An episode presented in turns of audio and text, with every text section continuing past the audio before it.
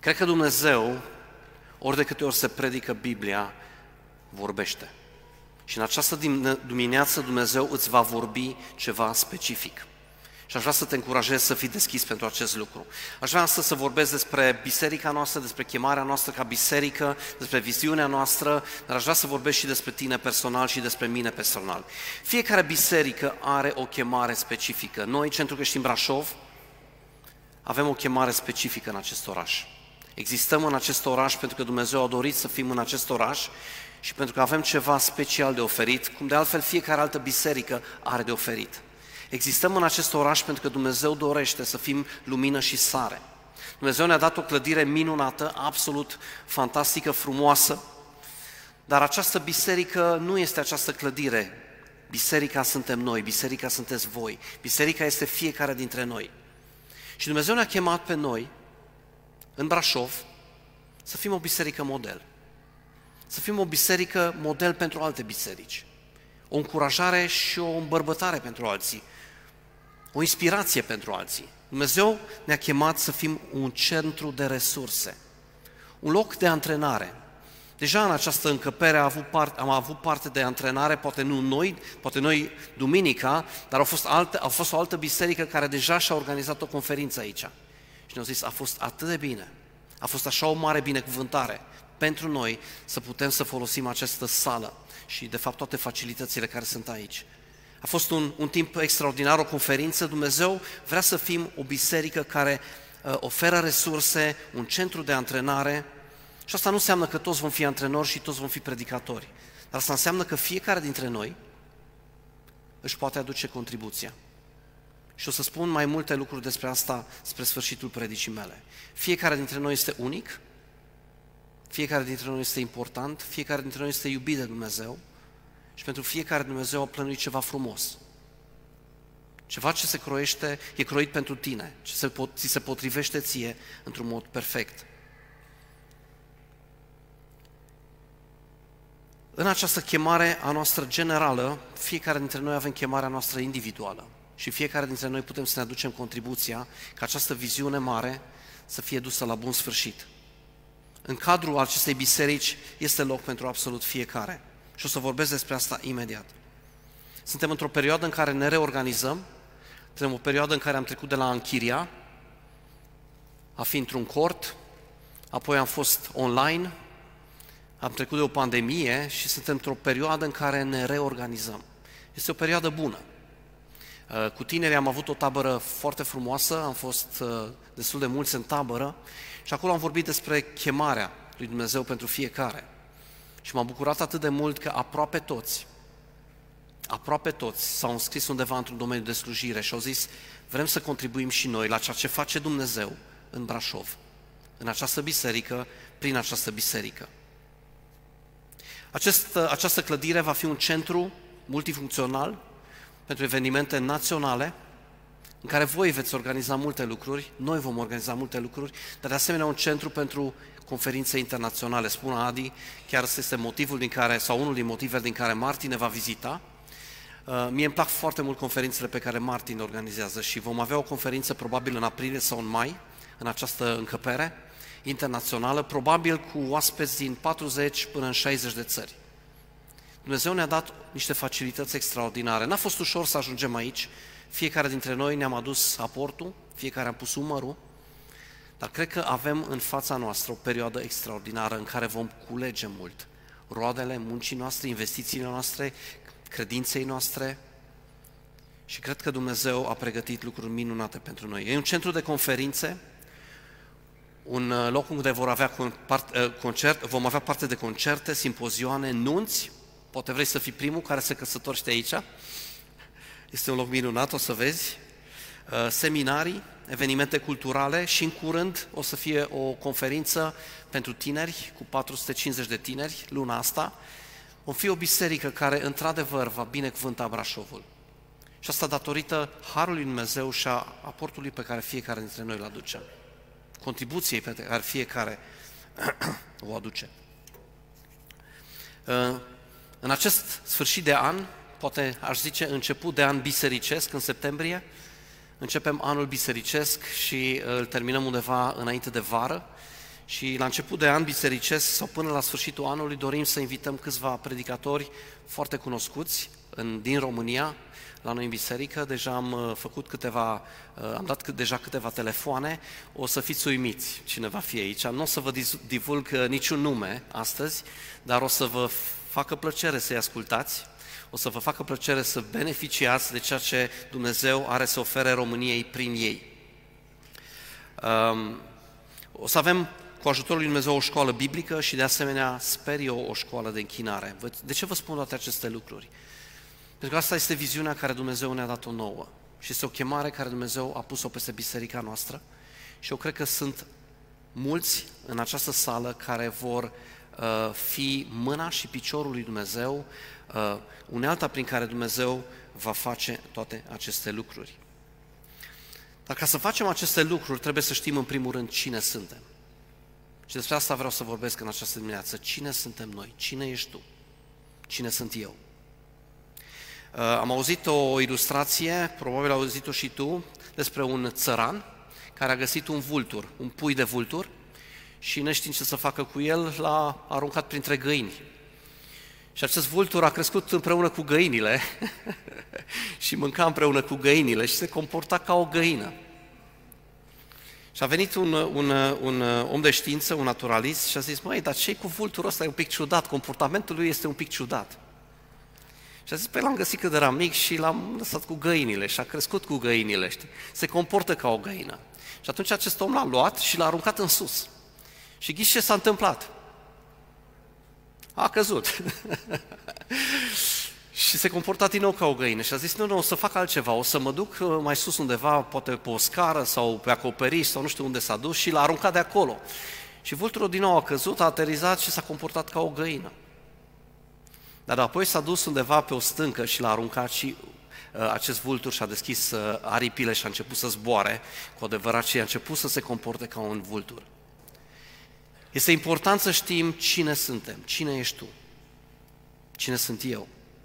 Pentru Isus, dacă ne uităm la Isus, pentru El au fost aceste lucruri destul de importante. El a știut exact cine este, El a știut exact care este misiunea Lui și punctul 3, a știut exact care este strategia Lui. Și astăzi aș vrea să vorbesc despre aceste trei lucruri. Cine suntem noi, care este misiunea noastră și care este strategia noastră ca biserică. Astăzi o să ne uităm la, la Isus, la exemplul nostru suprem, la cel care uh, a venit și ne-a modelat un stil de viață diferit de ceea ce poate cunoșteau dacii pe vremea de mult, da? Și uh, vrem să vedem din viața lui Isus câteva lucruri care sunt importante. Așa că dați-mi voie să încep cu punctul 1. Isus a, și-a cunoscut foarte bine identitatea. Isus a știut exact cine este. Biblia spune, și aș vrea să citesc în Luca, imediat o să deschid în Luca, capitolul 2, ne spune în Luca, capitolul 2, că evreii aveau un obicei și Maria, împreună cu Iosif, s-au dus la Ierusalim de Paște să aducă jertfele și toate uh, cele ce trebuiau împlinite de lege și s-au dus împreună cu Isus. Isus avea 12 ani. Și ni se spune acolo în relatare că la un moment dat, după ce s-a terminat această mare sărbătoare, Iosif și Maria l-au pierdut pe Isus, fiind un copil de 12 ani în toată gloata aia și s-au gândit la un moment dat că probabil a plecat spre casă cu uh, familia extinsă sau cu cei care erau din sat de la ei. Dar după ce au plecat o zi și au dat seama că nu, nu este acolo și s-au întors în Ierusalim și cuvântul lui Dumnezeu ne spune că l-au căutat timp de trei zile și după trei zile l-au găsit și ne spune cuvântul lui Dumnezeu, după trei zile l-au găsit în templu, șezând în mijlocul învățătorilor, ascultându-i și punându-le întrebări. Toți care l-auzeau rămâneau uimiți de priceperea și de răspunsurile lui. Când l-au văzut părinții lui, au rămas înmărmuriți și mama lui i-a zis, Fiule, pentru ce te-ai purtat așa cu noi? Iată că tatăl tău uh, și eu te-am căutat cu, cu îngrijorare. El a zis, de ce m-ați căutat? Oare nu știați că trebuie să fiu în casa tatălui meu? Iisus a știut exact cine este. Iisus a știut că este Fiul lui Dumnezeu și n-a negat acest lucru niciodată.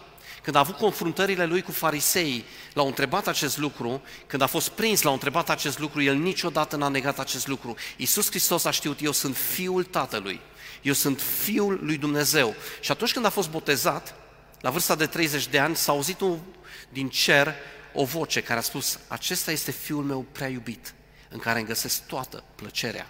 Iisus a știut exact cine este și a știut că nu este din această lume. Cuvântul lui Dumnezeu ne spune în Ioan, capitolul 8, cu versetul 23, în discuția pe care uh, Iisus a avut-o cu, cu farisei, le spune așa, voi sunteți de jos, le-a zis el, eu sunt de sus. Voi sunteți din lumea aceasta, eu nu sunt din lumea aceasta. Iisus a știut exact că este Fiul lui Dumnezeu, a știut exact că este, nu este din această lume, este venit din altă lume cu un mesaj, cu o misiune foarte clară. Iisus a știut de asemenea că nu numai că este Fiul lui Dumnezeu, nu numai că nu este din această lume, El a știut că este singura cale. Iisus a spus în Ioan 11 cu 25, uh, în Ioan 14 cu 6, mă scuzați, eu sunt calea, adevărul și viața, nimeni nu vine la Tatăl decât prin mine. Am stat un pic la început să mă gândesc cum să încep acest uh, mesaj, pentru că am simțit foarte tare în timpul de laudă o urgență. Sunt persoane astăzi în mijlocul nostru care încă nu au o relație cu Dumnezeu personală. Și aș vrea să spun un lucru, vestea cea mai bună pe care poți să o auzi în viața asta, cât trăiești pe acest pământ. Unu, Iisus Hristos te iubește, Iisus Hristos a venit să trăiască pe acest pământ ca un exemplu pentru tine, să-și dea viața pentru tine. Și Iisus Hristos vrea să te mântuiască. Și ai timp să faci această decizie și această alegere de a-L urma pe El cât ești în viață. Și vreau să te încurajez, dacă astăzi ești poate pentru prima oară, a doua oară, a treia oară, poate vii de curând, vreau să știi că mi-ar plăcea tare mult să știu că te-ai rugat această rugăciune, că l-ai primit pe Iisus în viața ta, că vrei să-L urmezi toată viața ta și vrei să mergi cu El, să fii un ucenic al Lui, un urmaș al Lui. Mi-ar plăcea tare mult să aud vești bune despre, despre tine, că ai început o viață cu Hristos. Mai mult decât atât, Iisus a știut exact, nu numai că este Fiul lui Dumnezeu, nu numai că nu este din această lume, că El este singura cale. Nu preoții, nu pastorul, nu eu, nu nimeni, eu știu părinții tăi, Iisus este calea, dar El știu că este și învierea și viața. Iisus a spus în Ioan 11 cu 25, eu sunt învierea și viața, cine crede în mine, chiar dacă ar muri, va trăi.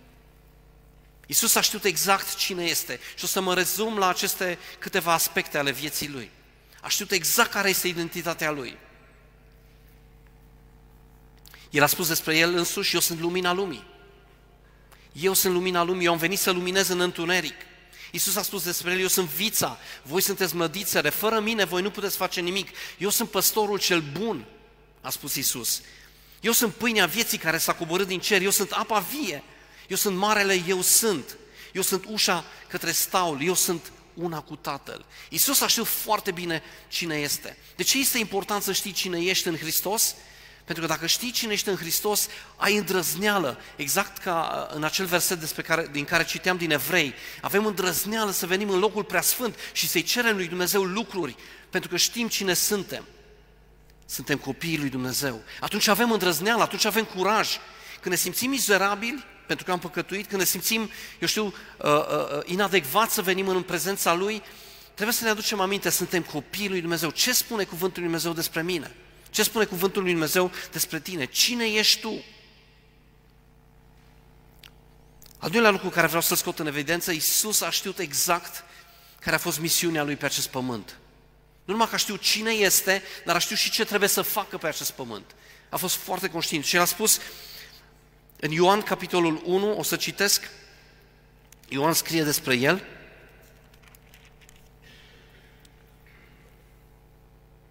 Lumina aceasta, vorbind despre Isus, este adevărata lume care luminează pe orice om venind în lume. Isus știa exact că El este lumina și dacă El nu vine, noi vom rămâne în întuneric. A fost foarte conștient de acest lucru. El a știut că misiunea Lui este să ne deschidă nouă ochii, să-L putem vedea în sfârșit pe Dumnezeu.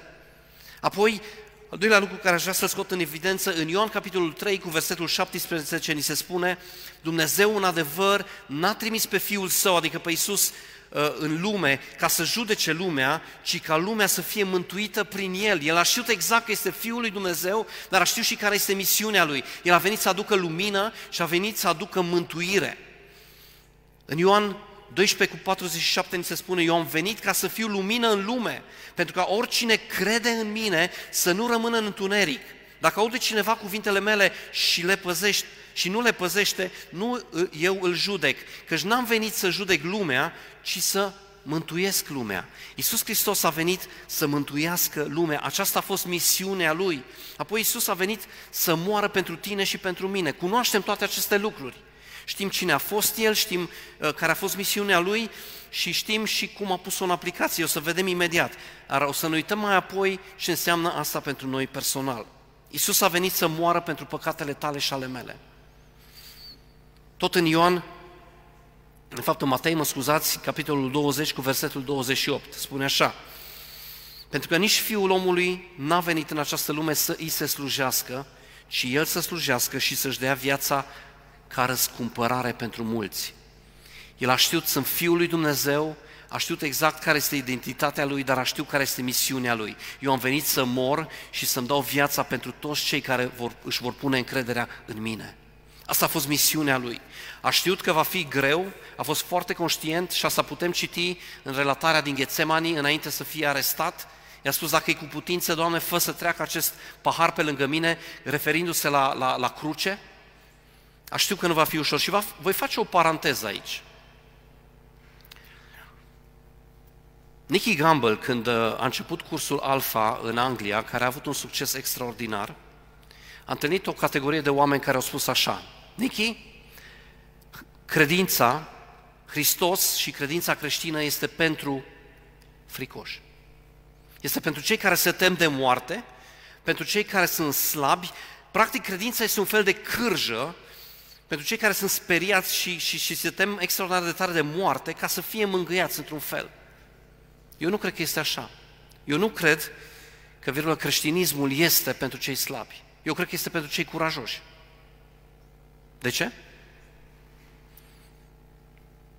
Pentru că noi trebuie să murim față de noi înșine în fiecare zi.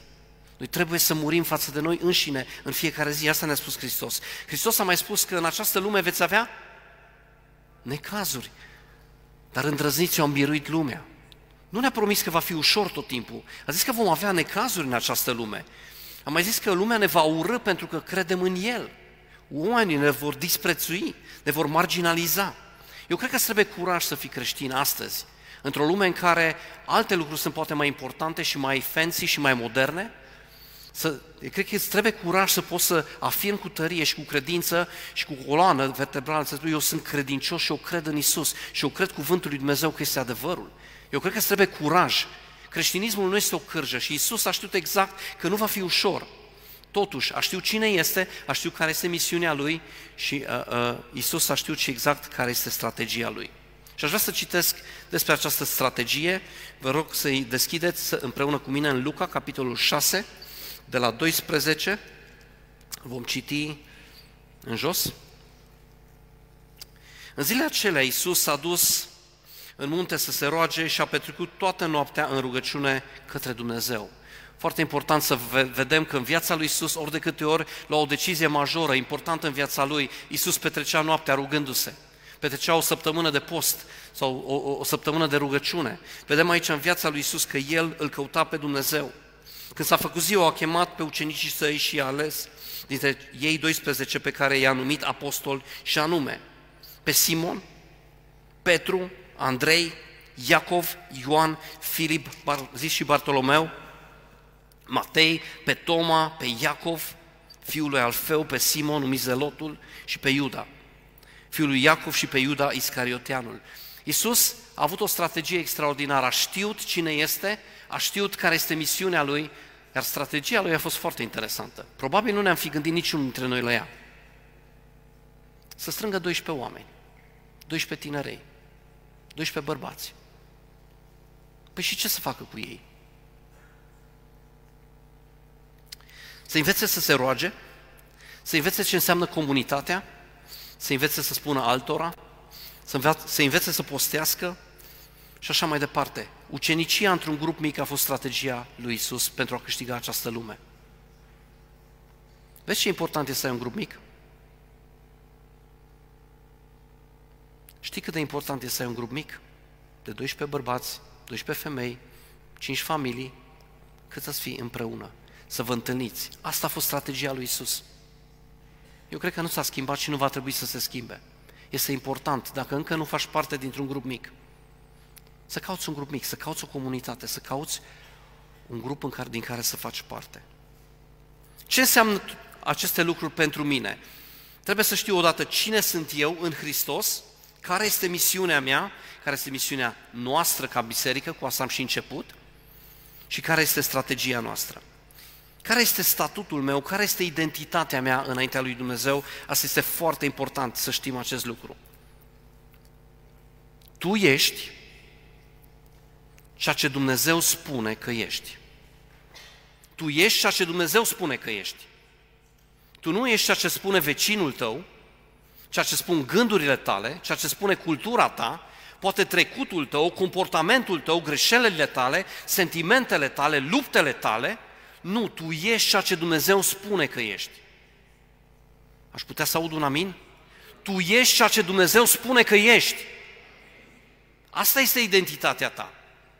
Identitatea ta nu este în trecutul tău și nici în faptele pe care le-ai făcut, ci este în ceea ce spune Hristos că ești.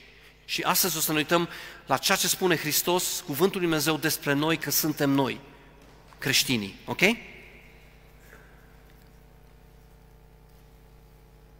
Poate acuzatorul fraților, numit Satan în Biblie, va veni să spună că ești un ratat, că nu ești potrivit, că nu ești destul de bun, că nu te-ai comportat așa cum trebuie, sau poate sunt alți frați care au darul ăsta de a găsi greșelile și îți vor spune că nu ești destul de bun, știi? Darul ăsta se găsește undeva în Biblie, numai că nu l-am găsit eu încă până acum.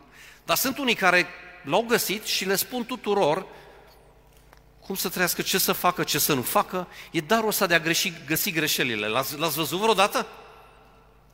E un dar foarte fain, cu ghilimele de regoare. Va veni acuzatorul fraților sau chiar alți frați și îți vor spune nu ești destul de bun. Nu contează ceea ce spun alții despre tine, ci contează ceea ce spune Hristos despre tine. Și în această dimineață, dacă pleci cu un singur gând, aș vrea să pleci cu acest gând. Cel mai important lucru este ceea ce spune Dumnezeu despre tine. Ceea ce crede Dumnezeu despre tine. Ceea ce a făcut El pentru tine și este valabil pentru tine. Asta este cel mai important lucru. Avem exemplul lui Avram. Dumnezeu cheamă un om, cum te-a chemat și pe tine și pe mine, l-a chemat pe Avram și îi schimbă numele din Avram în Avram. Dumnezeu numai că îi schimbă numele, îi schimbă destinul, îi schimbă, dacă vreți, îi reconfigurează Waze-ul. Da, știți că avem această aplicație Waze și când undeva un drum e blocat, se reconfigurează. Dumnezeu îi reconfigurează traseul, îi dă un destin nou și îl cheamă pe acest Avram să devină tatăl unui nou popor, care nu exista până atunci, poporul evreu. Îi dă scop și îi dă sens în viață, deși acest popor știa la ce l-a chemat Dumnezeu, de multe ori uită chemarea care era peste el și se comportă ca atare, adică greșit. Pentru că au uitat cine sunt și care a fost scopul lor și care a fost chemarea lor ca evrei. Și chiar în țara promisă ei nu se pot bucura de țara promisă. Știți că unii ajung în țara promisă și nu se pot bucura nici măcar în țara promisă de țara promisă? Dumnezeu te cheamă să faci ceva și ești chiar acolo, Dumnezeu te cheamă să faci parte dintr-o comunitate, Dumnezeu te cheamă să faci orice și nu știu ce te cheamă să faci, ajungi acolo și tot nemulțumit ești. Și așa erau evrei. Și și-au ratat ținta. Dumnezeu vine la un om ca Gedeon, un tânăr, puteți citi în judecător capitolul 6 de la versetul 11 și 12 și Gedeon se temea de, de dușmanii uh, lor, de madianiți, se temea și, și uh, uh, își uh, lucra grâul undeva ascuns și Dumnezeu vine la el și se, se, se fățișează înaintea lui și spune Gedeon, tu ești un războinic viteaz. Asta spune Dumnezeu despre Gedeon. Gedeon era un războinic viteaz? Poate că nu. Nu cred că se considera un războinic viteaz. Dar Dumnezeu vine și spune, Gedeon, eu am o misiune pentru tine tu ești un războinic viteaz și eu te voi folosi pe tine. Și Dumnezeu îl convinge pe Gedeon că este un războinic viteaz și știm toată relatarea aceea. Și Dumnezeu îl găsește pe Gedeon într-o mulțime de oameni în poporul evreu și zice, am o chemare pentru tine. Dumnezeu are o chemare specifică pentru fiecare dintre noi și ar fi bine să descoperi care este această chemare. Apoi Dumnezeu nu numai care o chemare, dar îți dă o identitate și îți dă și o strategie. Cum te vede pe Dumnezeu, Dumnezeu pe tine? Este important să știm cum ne vede Dumnezeu pe noi. Poate astăzi trăiești consecințele alegerilor tale greșite, poate ești în deșert din cauza relațiilor tale greșite sau gândirii tale uh, greșite, poate l-ai crezut prea mult pe cel rău, dar nu contează ce crezi tu, ci important e ce crede Dumnezeu despre tine. Și aș vrea astăzi să citesc câteva versete despre adevărurile lui Dumnezeu, din cuvântul lui Dumnezeu, ce spune Dumnezeu despre mine și despre tine. Pentru că dacă știi cine ești, atunci ai îndrăzneală. Dacă știi care este misiunea ta, ai îndrăzneală. Și Dumnezeu îți va da și strategia potrivită. Cuvântul lui Dumnezeu ne spune în Romani, capitolul 5, versetul 8, o să citesc. Trebuie să găsesc repede, Roman 5 cu 8.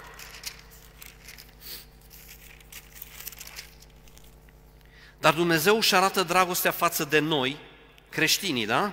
Prin faptul că pe când eram noi încă păcătoși, Hristos a murit pentru noi. Aleluia! Dumnezeu, ce spune mi acest verset? Dumnezeu mă iubește și Dumnezeu m-a iubit înainte să exist. Am fost în gândul lui și Dumnezeu mă iubește într-un mod extraordinar. Înainte să mă fi născut deja, El și-a arătat dragostea Lui față de mine. Cuvântul lui Dumnezeu ne spune că suntem iubiți. Apoi cuvântul lui Dumnezeu ne mai spune că suntem creați într-un mod extraordinar. Psalmul 139. O să citesc câteva versete din Psalmul 139. De la versetul, cât să încep, mi-am notat aici, de la versetul 13. Tu m-ai întocmit, mi-ai întocmit rărunchii, tu m-ai țesut în pântecele mamei mele. Dumnezeu te-a creat și te-a, s-a gândit la tine încă de când erai în pântecele mamei uh, tale. Te laud că sunt o făptură atât de minunată, minunate sunt lucrările tale și ce bine vede sufletul meu lucrul acesta. Dumnezeu nu numai că te iubește, dar te-a creat într-un mod extraordinar de frumos. Apoi cuvântul lui Dumnezeu ne spune în Ioan, și o să citesc din 1 Ioan, capitolul 3, versetele 1 și 2. Vedeți ce dragoste ne-a arătat Tatăl, să ne numim copiii lui Dumnezeu. Și suntem. Lumea nu ne cunoaște pentru că nu l-a cunoscut nici pe El. Suntem copii al lui Dumnezeu. Cuvântul lui Dumnezeu ne spune că suntem iubiți de Dumnezeu, că suntem creați într-un mod extraordinar de frumos și admirabil și că suntem copii al lui Dumnezeu. Cuvântul lui Dumnezeu ne spune în Romani 8 cu 16, 14, 15, 16 și 17 că am fost înfiați, că suntem moștenitori. Dumnezeu ne spune în 1 Ioan capitolul 5 cu 12 că avem viață în noi din El. Nu numai că ne iubește, ne-a creat într-un mod extraordinar de frumos. Suntem copiii Lui, a pus și viața noastră, uh, viața Lui în noi, ne-a înfiat și suntem moștenitori și comoștenitori împreună cu Hristos. Cuvântul lui Dumnezeu ne spune în Ioan 15, nu voi m-ați ales pe mine, eu v-am ales pe voi. Dumnezeu te-a ales ales din o gloată mare de oameni și a zis, vreau să fie al meu. În Efesene spune același lucru. 1 Petru capitolul 2, versetul 9 și 10, voi sunteți un neam ales, o preoție sfântă, un popor pe care Dumnezeu și l-a câștigat pentru el. Când auzim aceste adevăruri ale Dumnezeu, avem îndrăzneală în săptămâna de post și rugăciune să venim înaintea Lui cu cereri și să-L credem pe cuvânt că acele lucruri pe care le cerem le vom, și care sunt după voia Lui, le vom și primi. Cuvântul Lui Dumnezeu ne spune că nu suntem singuri niciodată. Isaia 41 cu 10, Iosua 1 cu 9. Dumnezeu spune că este cu noi până la sfârșit, Matei 28 cu 20, până la sfârșitul vremurilor. Cuvântul lui Dumnezeu ne spune că suntem protejați de Dumnezeu, Psalmul 46 cu versetul 1, că suntem o creație nouă. Pentru cei care sunt în Hristos sunt o creație nouă. Noi ne înfățișăm înaintea lui Dumnezeu ca o creație nouă. Așa suntem noi, așa ne vede Dumnezeu, ne vede prin prisma jertfei lui Iisus, prin, prin crucea lui Hristos. Deci suntem copii al lui Dumnezeu, suntem iubiți, suntem creați minunat, suntem înfiați, suntem moștenitori, suntem salvați, suntem mântuiți, suntem aleși, suntem preoți. Nu ne lasă niciodată, El este cu noi mereu, suntem protejați, o creație nouă. Biblia spune că nu mai ești sclav. Biblia spune în Roman 6, un, un, un capitol foarte fain care merită citit, că nu mai suntem sclavi. Noi eram sclavi ai păcatului, acum suntem sclavii lui Hristos, robii lui Hristos. Cuvântul Lui Dumnezeu ne spune că nu ne mai numește doar rob, ci suntem și prieteni, ne spune Ioan. Cuvântul Lui Dumnezeu ne spune că suntem vii în Hristos Iisus, Roman 6 cu 10, că avem tot ceea ce ne trebuie pentru viață și evlavie, 2 Timotei 3 cu 16, că suntem puternici, că nu avem un duc de frică, ne spune uh, Pavel în Timotei. Voi nu aveți un duc de frică. Dumnezeu a pus un duc de curaj în voi, ok? Avem daruri, ne spune cuvântul lui Dumnezeu în Roman 12, 1 Corinteni 12. Avem autoritate să călcăm peste toată puterea vrăjmașului. Luca, capitolul 10, versetul 19. Suntem ambasadori al lui Hristos, adică cu alte cuvinte, noi reprezentăm împărăția lui oriunde mergem. Tu ești un reprezentant al împărăției lui Dumnezeu oriunde te duce pe acest pământ, oriunde ar călca talpa piciorului tău, tu ești un reprezentant, ești un fel de ambasador. Asta ești tu și de aceea, pentru că aceste lucruri sunt adevărate, pentru că știm care este identitatea noastră în Hristos, avem îndrăzneală, spune în evrei. Avem această îndrăzneală. Suntem trimiși de El, spune cuvântul lui Dumnezeu, avem un mandat. Suntem mai mult decât biruitori peste toate. Roman 8 cu 37. L-am biruit pe Satan, spune, prin mărturisirea uh, uh, uh, cu cuvântul, nostru, cuvântul lui Dumnezeu, în Apocalipsa, capitolul 12, versetul 11. Mai spune cuvântul lui Dumnezeu în Isaia că nicio armă făurită împotriva ta nu va reuși. Isaia 54 cu 17. În el avem siguranță, în el avem iertare, în el avem pace cu Dumnezeu, în el suntem justificați, suntem îndreptățiți, suntem binecuvântați, suntem scăpați de blestem, suntem liberi de lege, suntem victorioși. Cine ești tu în Hristos? Cine sunt eu în Hristos? Poate zici sunt un nimeni, poate lumea ți-a zis, măi, nu contează, dacă ești tu acolo sau nu ești, nici nu face o diferență. Ești inadecvat, nu te potrivești nicăieri, nu ești bun de nimic, nu știu ce ți-a spus lumea. Este important să știi, cum a știu Hristos, cine ești, cine ești tu în Hristos. Cine ești tu în Hristos? Cine sunt eu în Hristos? Cu ce drept vin înaintea lui Dumnezeu? Cu ce autoritate vin înaintea lui Dumnezeu? Pe ce mă bazez când vin înaintea lui Dumnezeu? Este important să știi aceste adevăruri. Și atunci altfel arată și săptămâna noastră de post și rugăciune. Al doilea lucru, care este misiunea noastră și care este strategia noastră? Și o să citesc din Matei. Imediat mă apropiu de, de încheiere. Matei, capitolul 28, acest pasaj foarte cunoscut, versetul 19. Iisus a spus, aceasta este misiunea voastră. Aceasta este misiunea voastră. Mi-a plăcut atât de mult săptămâna trecută când Andy a predicat